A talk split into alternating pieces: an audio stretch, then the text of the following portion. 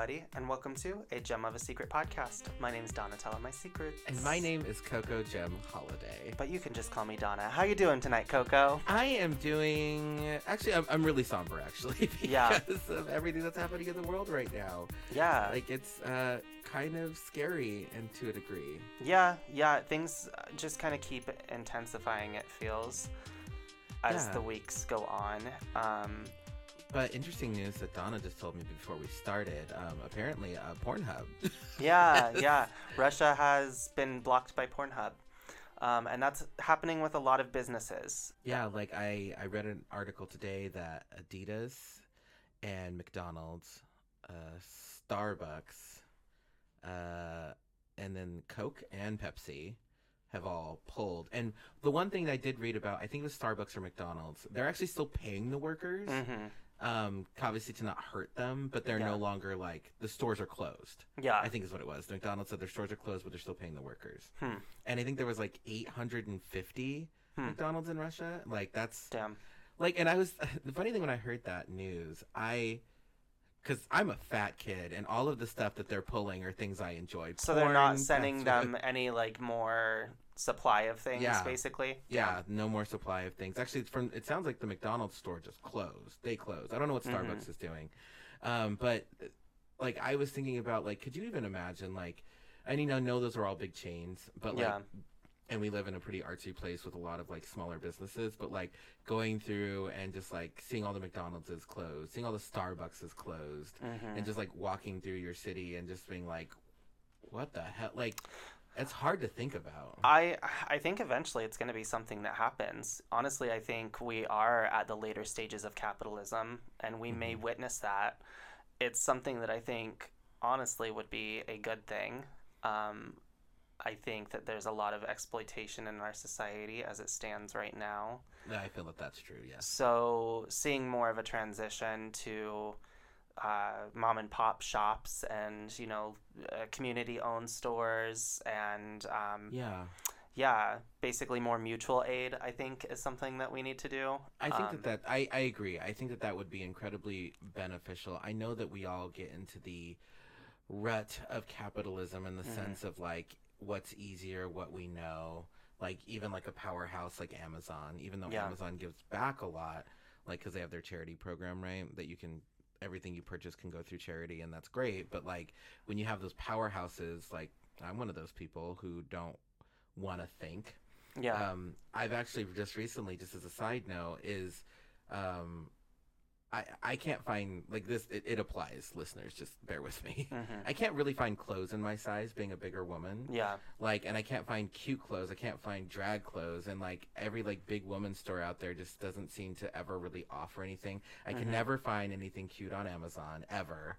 Like that ever like fits with what everybody else can do. Like, oh yeah, I bought that bodysuit on Amazon, blah, blah, blah, blah, blah. Like it doesn't fit me. It won't fit me. It doesn't have my size. And so I've been actually shopping a lot more, smaller businesses. Smaller businesses that cater to my size. And I will admit it is a little bit more expensive. And when I order something, it takes forever to arrive. Yeah. But I just ordered these two dresses that I saw on it was just like a small business owner. Like she has a website. It's just her. She makes all the clothes. The clothes came. They're gorgeous, well tailored. I put them on with my full drag body, and it makes me feel better. It does, like than buying that stuff from those bigger companies. Like it does. It did. It made me like. I know the system can work. I know that we're creatures of habit and we like ease. Like, but it's also it was cool just supporting like this small creative person.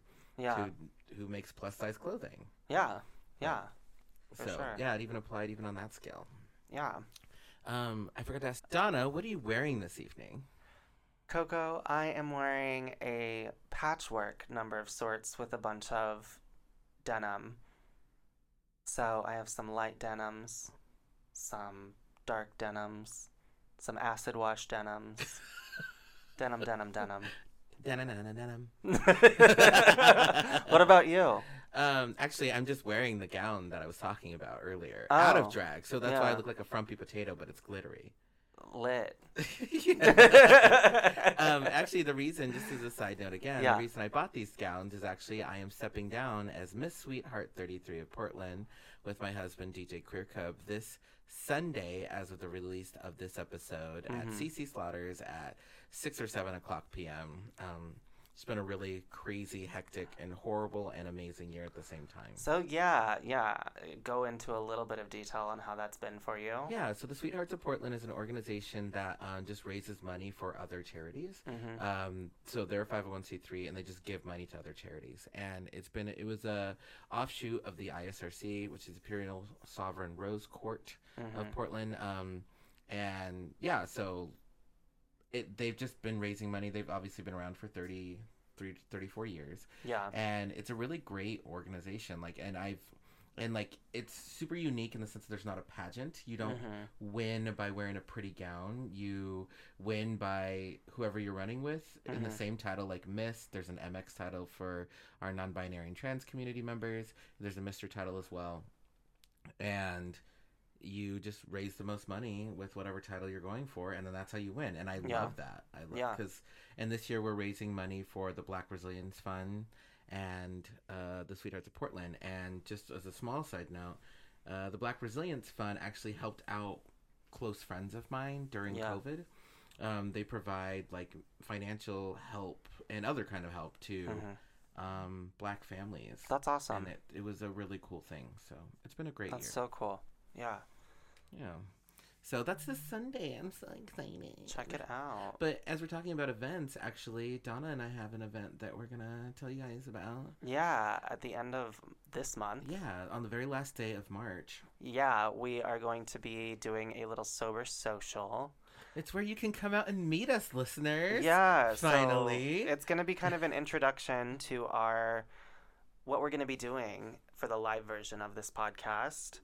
And it is going to be a sober event. But like we said in the last episode, it's all dependent on how you feel in your sobriety journey, on if you're, ready to go out to an event like that. But yeah, it's going to be fun. I'm excited to meet y'all, and I'm excited to meet, more people who are kind of on this journey of sobriety that I've been on. And even if you're not, even if you do partake and you just want to check it out, then we would love to see you there.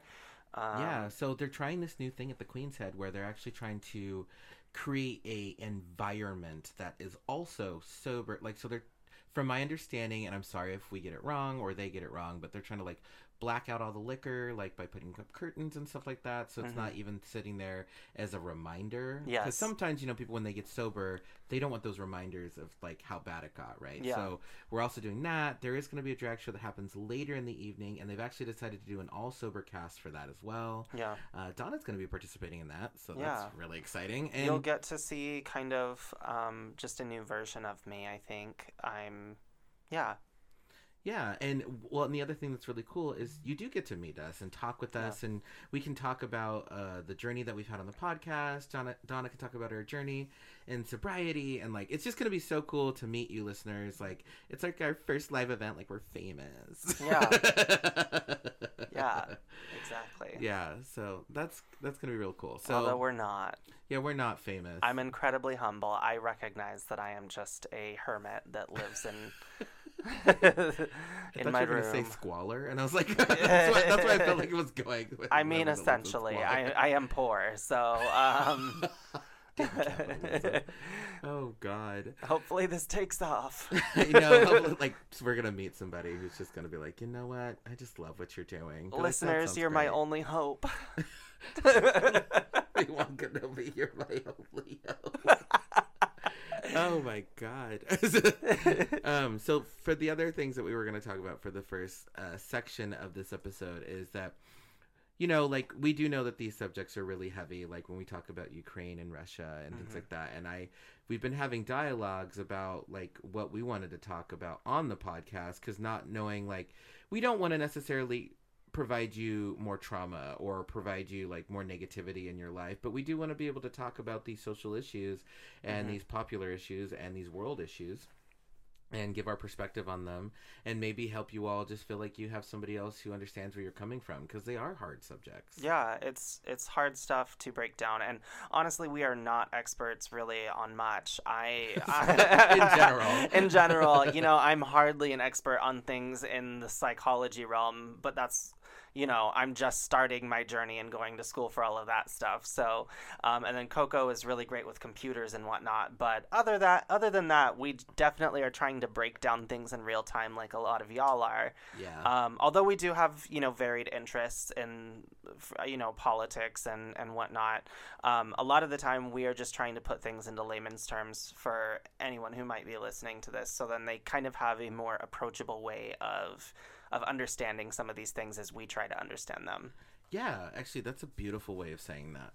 And even so, as we talk about these issues and whatever, we do want you guys to have conversations with us as well. Yeah. Like, you can write us on our website about the things that we're talking about, and or you can start coming to some of our live events and say, like, I super didn't agree with that, or saying I did agree with that. And we will give you the space to have that civil discourse with us and have those conversations. And I know that nothing that we say is usually too, like, horrible in any capacity, but it'd be great to hear feedback from all of you.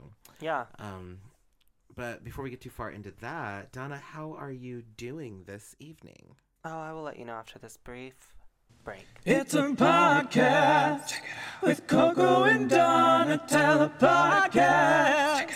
Tune into what they tell you podcast. Check it out. With Coco and Donatella podcast. Check it out. I am feeling nostalgic. I'm feeling like when I used to ride my bike around my neighborhood and hang out with all my friends when I was a kid, because we're talking about our inner child. Yeah, our inner children's. It actually got brought up. Donna brought this up because of there's this event that happens every drag race where RuPaul will, you know, hold up pictures of the person as a kid. Yeah. And what would you say to little blah, blah, blah? Tommy Two Fingers. Yeah. I don't know. Why did I say Tommy Two Fingers? I don't know. I also don't know where Tommy got that nickname. But yeah, no. So basically I used to find it extremely cringy when that moment would happen on Drag Race. And it wasn't, I think, until I started going to therapy that I realized that it actually is a very good therapeutic technique. Because basically one of the main points, I think, of healing ourselves as adults is to kind of reparent ourselves and to make our inner childs proud of ourselves. And for me, in the last year, one thing that has been self-acceptance. When people don't have unconditional love growing up, they are raised on conditional love. They lack any kind of self-acceptance and self-confidence. Self-actualization is actually like the psychology term for it. So you have very low self-actualization when you are raised with conditional love in your household. And so for me, it has been accepting the parts that my family rejected in me and fostering kind of that strangeness, that queerness, and that weirdness that I had to stifle for so many years growing up. That makes sense. I can see that for you, definitely. And I think that, like, your year of sobriety, your year of, like, discovering yourself and really looking in the mirror and seeing if you like the person that you see staring back at you has actually kind of opened the door to that conversation even more. Yeah. Because, like, I always think about what I would say to that photo and the same thing. Like, we've talked about, like, everybody talks about it. Like, when you're a drag artist, we always talk about what you would say. Yeah. For mine, which it relates to yours heavily, is I had mostly unconditional love, but the way I grew up is that my mom had foster children and whatever, so my mom had a lot of love she had to divvy out, and I felt like I was lacking in that love. Yeah. And so, which I don't think I've ever said before out loud, but I always felt like I had to share, not my parent, I had to share emotional stability. And that's why I'm so independent. Yeah. It's because I had to be as a kid. Yeah. But the thing is, I would say to the photo is I was always certain of my decisions from a very young age. There was a brief period in college when I like hated every single thing about myself, mm-hmm. In the sense of my personality, and mm-hmm. I didn't necessarily change it, but like it was, I wanted. This sounds so conceited. I would tell the photo to stay on the frickin' path. Yeah, like the decisions you think at that age are correct. Yeah, like you just have to stay the course. Yeah, and you're gonna be pulled in 1,000 different directions to thinking that what you're doing is wrong. Yeah, and I was like, when you are me, you will not have regrets about how the decisions you made. Mm. And I was like, but you are going to feel like you should have made every other choice possible. Mm. Remember, you want a good life, you want love, you want a stable career, and you want friends. These are the things that drove you from birth. Yeah. Like, just keep with that. Yeah. And then I'd probably just tell them to just not take things so seriously. Yeah. As I'm yelling at them. Don't take this conversation so seriously. So, yeah. Definitely. No, that's important. And it is interesting how your experience does differ from mine, but also we have our similarities as well. Yeah, because I would think that, like, this is funny. This is what I would tell your inner child. Tell you as a child. Yeah. I would be like, listen, like, you are going to be faced with some of the hardest situations any human person has had to deal with outside of death. Yeah. And you make it, and that's great. But like, you are going to find every single thing possible to make it to where you can get to the next phase. Yeah. And I was like, and some of them were bad decisions, some of them were good decisions. I was like, but the one thing that's always true about you is that you should always look for creative outlets to help yourself get to the next phase in a healthy way. I think that's what I would have said to your kid. Honestly, I think that's some solid, sound advice for my inner child. I really do. Well, I would definitely go into how a lot of the conclusions that I'm going to reach in my life are going to be through very horrible, very horrible, difficult times, honestly. Mm-hmm. And yeah. I'm not saying that to try and like have like pity or anything for like where I've been, but I have learned a lot of what I've learned through hard lessons. It hasn't been through through very easy means, and some of it is a lot of it is self-inflicted. A lot of it was because I lacked self-worth, and because I was constantly chasing validation from other people, and I was also at the same time numbing out a lot of the hatred and a lot of the guilt that I felt about myself, just growing up queer and growing up religious, there were so many times that I prayed to this God that my family, told me to believe in, that I wouldn't be the way that I am, that I wouldn't be queer in any way, and that I could just be straight and not be different. And so like that self-hatred manifested through many years, and it took a lot of years of just like projecting on other people. And I would say that the work starts with myself. It starts with doing inner work. It starts with making this inner child proud that I would be facing. And so for your story too, like, so one thing about Donna, which we've kind of hinted before, is like both her and I have never really had a problem in the friendship department, in the sense of like we've always had friends in the phases of our lives. Yes, like, Donna was popular in high school and whoop-de-whoop-de-whoop, and yes, some of those friendships are fake or whatever, but like we always had people around, we've always had people to talk to and things like that. But those things, it's funny because like those things don't actually save you from the bad. Like having friends don't, especially in, I feel like before college age, like friends don't really save you from the bad. They just make you not feel as sad about it.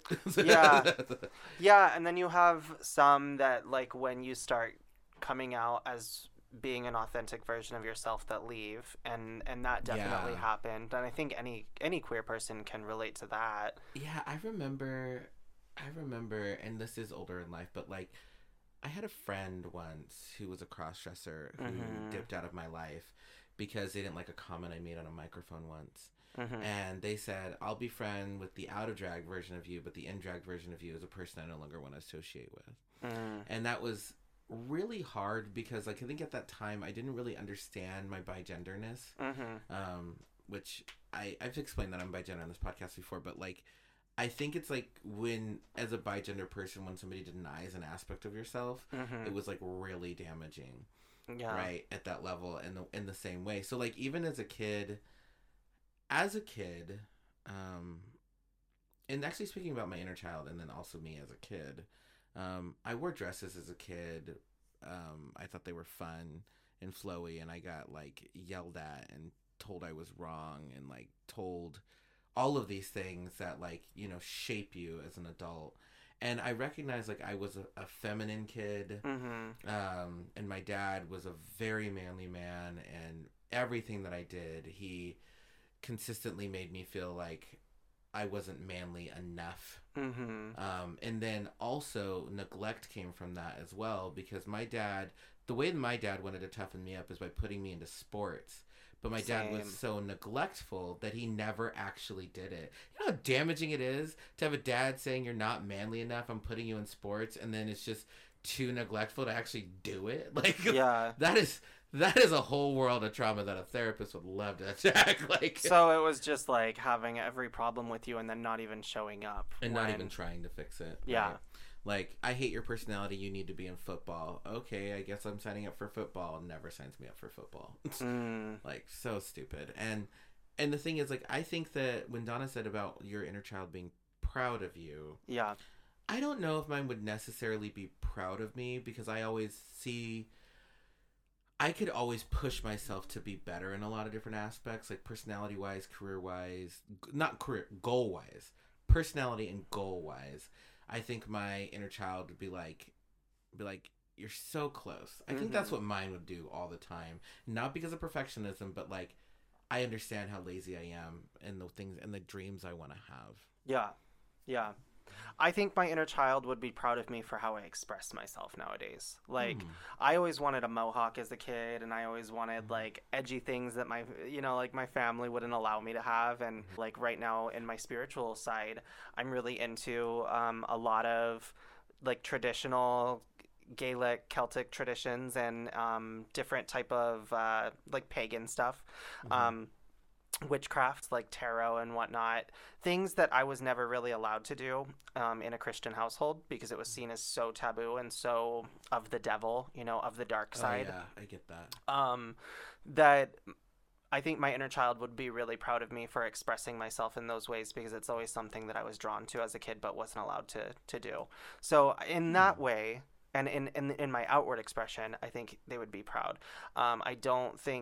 I think the areas that I could work on making my inner child more proud is to actually have ambition and, like, drive to do more of my creative endeavors, like you said. I think that, to dive headfirst into that. Ambition is a better word. Yeah. Drive, sure, but ambition, I think. I think I have a lot of ambition, but I sometimes get too lazy to actually get to the finish line. Yeah. And I could see that, actually, because with what I know about your childhood, I think that you expressing yourself in this way would make your inner child proud, because you do have a mohawk right now and whatever, and like, and you do have a lot of alternative interests that paint my nails. I wore a skirt to work for the first time, like a few weeks ago, and you know, just different things like that. Uncut Gems. Have you seen that sound on TikTok? That Uncut Gems. No, things no, like that. No, oh my god, I haven't. I swear, it's so funny to, and this is a completely different tangent that we're going off on, but it's so funny to, like, be sitting next to someone else who's on TikTok and see what their For You page is like in comparison to mine. Oof. Because mine is, like, just some of the dumbest shit that I'll be like, oh my gosh, this is so stuck in my head. And there is one coworker that usually hers is the same as mine, and we'll be like, yep, we're on the same TikTok For You page. But a lot of the times, like, especially with my boyfriend, I'll be like, have you heard this TikTok sound? And I'm like laughing about it, and he's like, no, and I don't even get the joke, basically. He doesn't say that, but I could see it, like, when I show it to him, he's just like, okay. I get it. Like, I am my TikTok, I don't have a lot of drama in my life right now, and because I've said that it's gonna happen in days, but, like, I've been following the stupid Chelsea and Lance thing, and like, oh my gosh, deep. I hate myself. Deep in my womb, Lance. Or deep in my womb. I know, womb Lance, womb Lance. Yeah, oh yeah. Oh my gosh, that remix that someone made of it. You fucking knew. Yeah. Okay. It's alarming. And like, yes, it's a side note. So I'll just have to explain it real quickly, listeners. So you're just like, what the hell just happened? It's the power of white woman tears. Yes. So there was two influencers who dated, and one of them, the male party, did not tell the female party that they were sleeping with multiple people. Is pretty much happened. Yeah. Uninformed consent. Yeah. Uninformed consent. And so... didn't give her, which robs her of the ability to say, would she have sex with him without a condom or not? Yeah. And so she had sex with him without a condom, found out that he's been sleeping with multiple women without protection. Uh-huh. And so, of course, she needs to get tested. She might be pregnant, blah, blah, blah, blah, blah. Yeah. But she went on a tirade, and they're both heavy influencers. Yes. And so she kind of went on a tirade where at first it's like everybody was really sympathetic to the situation, but then as she kept making more videos about the situation, it felt really over dramatized and in a way that was really harming. And then she did have a lot of white woman tears, even though she's not white. She's white presenting, but she's not white. Yeah. And which caused so much back harm to the Native American man. Yeah. To where he did have to move, and actually he's kind of been off of. They've both been off of TikTok now for a couple of days. Yeah. But everybody had a really large opinion on the scenario. Because they tried to conflate, like, sexual assault with this. They made it sound like he was sleeping with underage kids. Which has all been disproven. A lot of people got involved and a lot of drama happened. Yeah, Aunt Karen on TikTok got involved, and she, made some defamatory statements against Lance. By the way, the reason that I am bringing this up is that it's been bothering me a little bit for the last several months about when people handle their business so publicly. Yeah.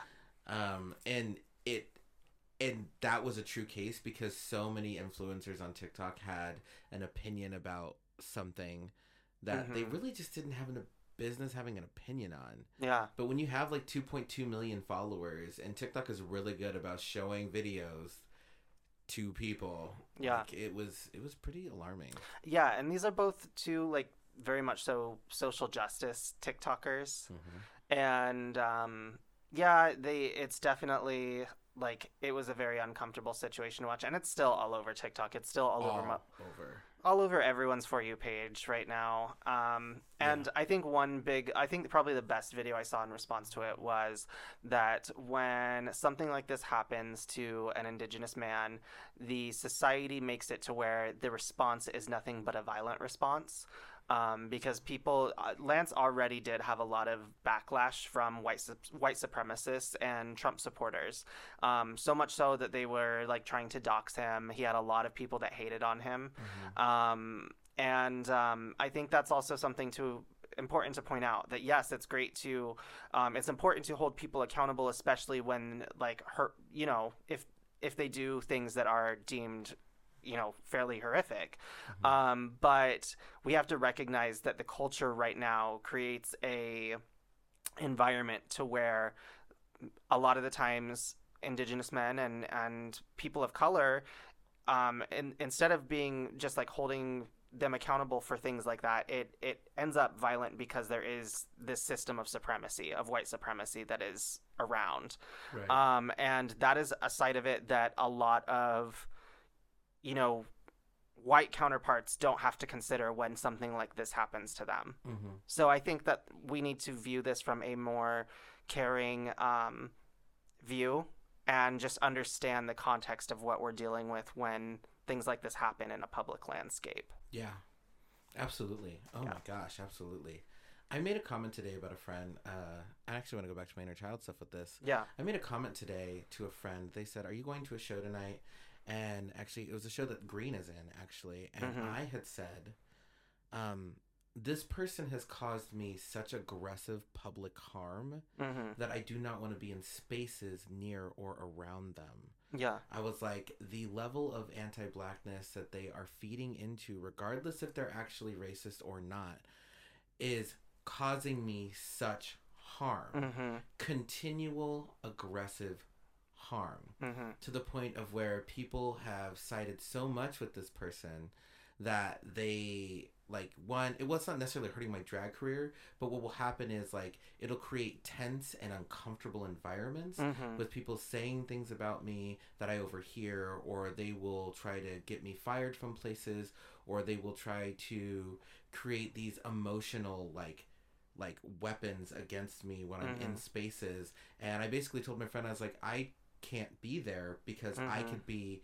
emotionally, and to the point recently, it feels like I could be physically harmed by a reputation that somebody has cultivated around me. Yeah. Like, and so I was like, so I need to be removed from that. I'm not even saying that these people are intentionally violent, but what the atmosphere that they created has caused harm, which is what happened to Lance. And so that's why I was like, that's why when I said I would talk to my inner child and be like, try not to let people get to you. And the thing is, in my adult life, I haven't really responded outside of this podcast to some of the negative things that have happened to me. And people's reactions to even this podcast have been aggressive when I speak up for myself. And then other people are also harmful, wondering why I haven't spoken up for myself. Yeah. And it's like, because in my 30s, like, that kind of stuff is not healthy for me. No. So I would tell my inner child, being like, it's gonna suck, but, like, you really can't participate in conversations and dialogues that are going to... People will spin your narratives however they want to make you feel like a villain, but, like, if you feed into that, you will get nothing from that. Yeah. Because, like, right now, my life is actually... I have a lot of great things in it, but I have a really good example. Recently, there were cops all over our neighborhood. All of our neighborhood, because somebody almost crashed a car into a house, and it was some white dude. And I was with a friend of mine who was white, and he was driving me home from a bar. And what happened was, and I was wearing a do-rag. First time I ever wore a do-rag in public, by the way. And I was driving home. Well, I was in the passenger seat, and the cops kept coming up to my side of the vehicle, and it was just like racism.com. Like, and I do feel this way about Green, and every single person that agrees with Green is because... I have to be mad calm. Yeah. When white people get the overabundance of privilege of getting to react however they so choose. Yeah. And that kills me. Yeah. Because when I'm sitting in this passenger seat with my do-rag on, with my little camo vest on and whatever, and I have all these white, all of them white, police officers coming up to the window and, like, asking me questions, like, making it seem like I don't live there, like, gaslighting me and just putting me in all these situations. And you have to be calm because I can end up being harmed. Yeah. Right? And, like, they literally... Here's the point of the story that I want to get to. They asked me for my ID to see if I lived in the neighborhood. And even though they were looking for a white man, my friend who is white, the cop also asked him for his ID. He couldn't find it. It turned out later that I was sitting on his wallet. Oh. And he just couldn't find it.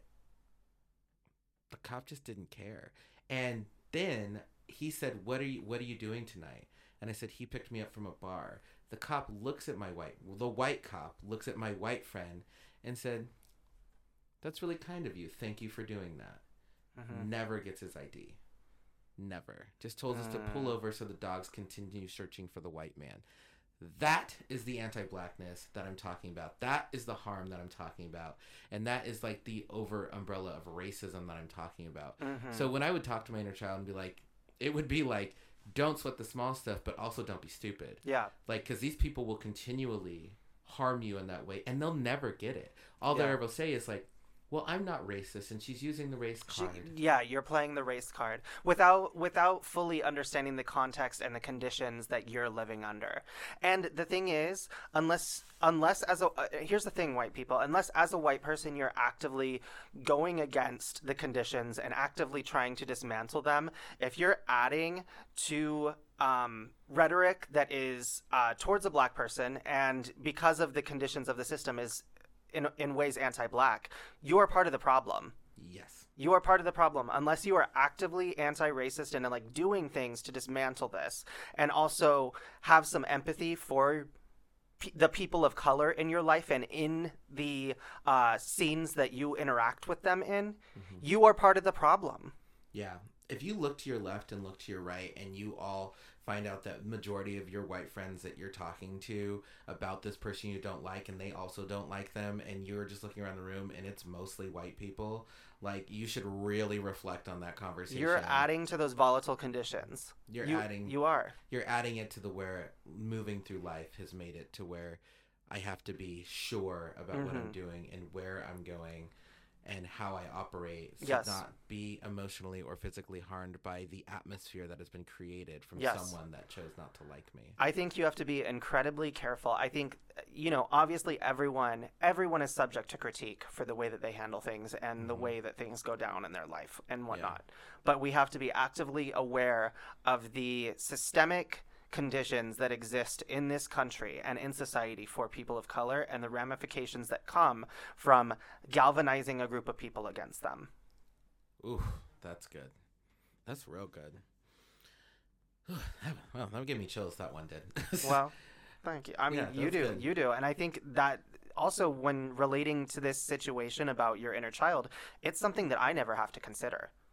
Yeah. It's something that I never have to consider. The best thing that I can do as a friend and as someone who has many people of color in my life that I love is to try and be there for them and try to understand as best as I can through learning and not leading in that situation.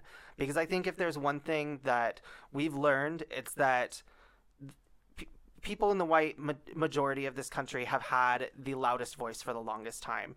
And it is time for, especially in situations like this, to sit back, listen, and understand where this hurt is coming from and really truly understand how we can do better to make sure that the systems that are in place can be dismantled and just be better towards people, you know? Yeah, I agree. But here's the thing. I'll give you this, though. There is something to be said, because we did grow up in that time, listeners, where Donna had a lot of, she had, you know, the two-parent, two-kid household thing, but there were expectations about who she was going to be. Yes. Like the straight football player who married their college sweetheart and had 2.5 kids and whoop-de-whoop-de-whoop. Yeah. And, like, and that lifestyle oftentimes can lead to somebody, like, especially when they decide to come out of the closet or tell people they're coming out of the closet, it can lead to such harm and damage, which actually Donna has most of the stories. It's actually, if you listen back to our coming out episodes that we did, I think last year, it's actually a part of that. It's actually was a really, really difficult time for Donna in her life because of that, being the golden boy to coming out of the closet and what that picture looks like and the abandonment that she actually felt from those situations. Yeah. Like, it's difficult on both sides for different reasons. It is. Like, we have, like, this isn't, like, I know that people would feel a way about me saying that, but this isn't the oppression Olympics. When it comes to queer experiences, yes, there are intersectional issues that happen, but at the same time, if you completely not, like, I didn't have the golden boy syndrome. Yeah. My dad wanted those things for me, but I was a statistic of a black kid, and he was not involved, right? Yeah. So my mom... Like, I did have that point where, you know, it happened with my mom a little bit where she wasn't accepting, but she got on board fairly quickly. And so that, it's different, right? Yeah. I did have to, and then of course later in life it comes with a whole slew of issues about how you handle those things later in life. And so all I want to get at with Donna saying that really kind thing is that both of these situations were incredibly hard. And, like, that's what things, that's cringy about the RuPaul thing is because... we're not there yet to where the coming out stories have stopped being hurtful, right? Like, there is going to be a new generation, like the Gen Zers, who, I don't know how big of a population, but there's going to be a good majority of them who have good coming out stories. Yeah. And accepting parents. Yeah. I'm still, like, as a millennial myself, like, most of my friends' coming out stories are jarring as hell. Yeah, no, I would say that that's very accurate and representative of the generations. I think we find that a lot of the times with some of the Gen Z queens that are on, the younger queens, they do have those very supportive families a lot of the time. I won't say it's all the time because it's definitely not the case. Right. I still see kids on TikTok getting kicked out of their houses for being queer. Yeah. So it's something that's still very much so happening, especially in the South and especially in Middle America. Yeah. But I think what you said definitely has so much... There's so much there with that. And it's something that we've kind of talked about in the past on this podcast, and it's that everyone that you see is living a complex life just as your own, if not more complex, mm-hmm. and more difficult in ways, yeah. you know, and so understanding that and having empathy for people, even if they are different from us, I think is the first step towards really understanding people, and also, I think in a lot of ways, dismantling those systems that I was talking about earlier is just understanding that there's a lot of nuances and complexities to someone else's life. And if you're adding to the strife in that, then, you know, you're part of the problem. Yeah. Yeah. Well, and then also where I want to leave it too on this subject is that recognizing that a lot of people are going through things. But I haven't gotten to the point in my life, like LaWanda Jackson, famous drag queen that everybody in Portland knows, been in movies and everything, amazing person. She always tells the person thank you, and she always forgives, and like, well, not always, but like tries to forgive, and she always says thank you when people come at her too hard. Yeah. And there's a whole concept behind that. But here's the thing. I think I've learned about myself recently. Yeah. I don't forgive the people that harm me. It's really, really hard to do that. I know, like we all see the Lifetime movie, you know, where the person killed someone's mom and whatever, and so the testimonies, like they come up, they're like, I forgive this person for mm-hmm. what they did because I need to move on with my life. Mm-hmm. The thing is, I can forgive a person if I don't ever have to see them again. Mm-hmm. And like that's easier. Do you think by not forgiving, you're then holding on to resentments? I have found that it's a good defense. That's the problem. Mm. So when I hold on to remembering why this person hurt me, when they ultimately, especially in my life, when they ultimately do something again, mm-hmm. I have the protection, the emotional protection of the thing that they are going to harm me with in the future. Mm. Like, I have found that a lot of my bad situations in life come with continual harm. Yeah. Like, I rarely have somebody harmed me and then gets out of my life. It's like that person will consistently keep doing things to harm me. Mm. And like, that has been just such a true story in my life. Yeah. And that's why it's been difficult for me to forgive and forget, or forgive and move on. Because that, like, I'm getting to the point to where I think I can forgive my ex-husband, mm-hmm. but I don't ever have to see that person again. Yeah. Like, yeah. That person can't cause me continual harm. In this community, though, I run into people consistently that harm me. Yeah. I think my view on forgiveness has changed a lot since I've grown up. I have a tattoo on my left wrist that says forgive in typewriter font, and I got that tattoo at the time where I was coming around. Me and my family weren't really talking at the time. It was still part of those 2 years where we were fairly estranged. And I even remember I didn't wish my dad happy birthday right after I got this tattoo. It was around the same time because we were so far apart in our relationship.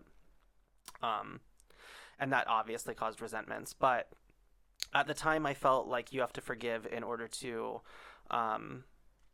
really forgive yourself. I think that's the biggest thing, is you should forgive yourself first. A lot of the times forgiveness is for the other person. And yeah. Unless you can really work through it, I don't think you should. I think you should only forgive when you're ready to. Yeah. But if you can't forgive, I think one of the things that you can do, and this is actually going back to Drag Race, the UK versus the World finale was tonight, and Rue said something along the lines of releasing those resentments that you're holding against other people in the world. I kind of like that, actually. Yeah. Because the forgiveness thing just feels like a crock of crap sometimes. But yeah. Giving away those resentments, I think, is fine. Because, like, I have built relationships with people that have harmed me, mm-hmm. but I've let go of the resentments I've had for them because mm-hmm. those don't serve me. It's poison. Yeah. It's poison. It's poison. It's poison. It doesn't serve me. It also give it away because I need to feel better and feel healthy. Yeah. That I can get behind a lot more. Yeah. And honestly, you know, when you say God, for me, like, God is nature. God is all of us. I think that there's God in every single one of us. So giving it away to whatever force keeps us around or whatever it is that you believe. And if you're an atheist, then giving it to the universe, you know, whatever, Mother Nature, whatever, mm-hmm. whatever is around us, you know, just releasing that energy. I think if you're atheist or not, you can at least acknowledge that there is energy, and to let go of certain resentments like that is something that is freeing for yourself and, in turn, freeing in the other person. You can both move on, even if that doesn't mean being friends and. You know, we can coexist and we can let go of things. Yeah, I love that. Let's leave it on that positive note. I love that. We wanted to try to leave it on something positive. Yeah. So thank you, everybody, for listening. Yeah, thank you for listening. This was our episode on inner childs and TikTok. Inner child and TikTok, Ukraine and McDonald's. Yes. So. Tune in next week and keep an eye out for our live event at the end of this month, March 31st at Queen's Head. Bye. Bye.